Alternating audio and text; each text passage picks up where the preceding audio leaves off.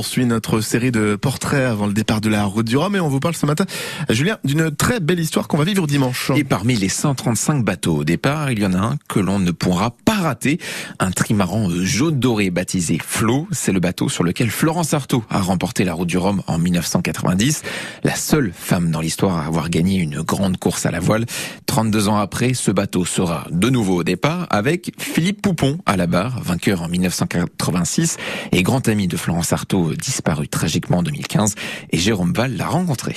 Dans le port de Lorient où il est amarré, impossible de le rater avec ses coques dorées qui luisent au soleil et ses trois lettres bleues, FLO, Flo, l'ancien Pierre Ier de Florence Artaud sur lequel elle a écrit la légende de la route du Rhum en 1990, n'a pas changé. Philippe Poupon l'a refait comme à l'époque. C'est Florence qui avait voulu cette couleur dorée. C'était même un astrologue qui lui avait dit Florence, ton prochain bateau, il faudra qu'il soit doré.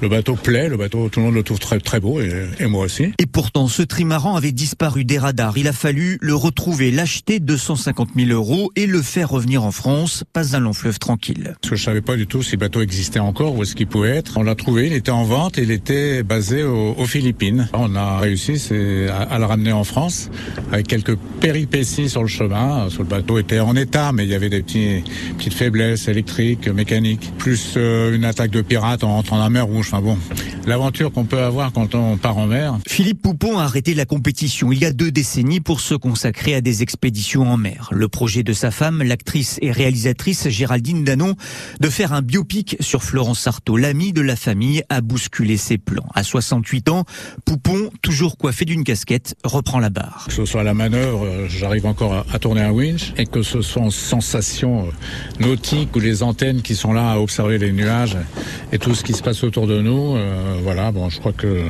non, non, j'ai pas perdu la main et je passe la moitié de l'année sur l'eau, donc ça devrait aller. Philippe Poupon et la route du Rhum, c'est aussi toute une histoire. Il était sur la ligne en 1978 pour la première édition. Il a remporté en 1986 et a fini deuxième en 1990 derrière son ami Florence Artaud. J'en ai fait quatre, j'en ai gagné une c'est pas mal. Quand on voit la liste, c'est assez sympa parce que c'est quand même des, des gens connus, quoi. Il n'y a pas de hasard. Philippe Poupon a maintenant une mission ramener le bateau de l'autre côté de l'Atlantique pour tourner les dernières scènes du film dont la sortie est prévue dans moins d'un an.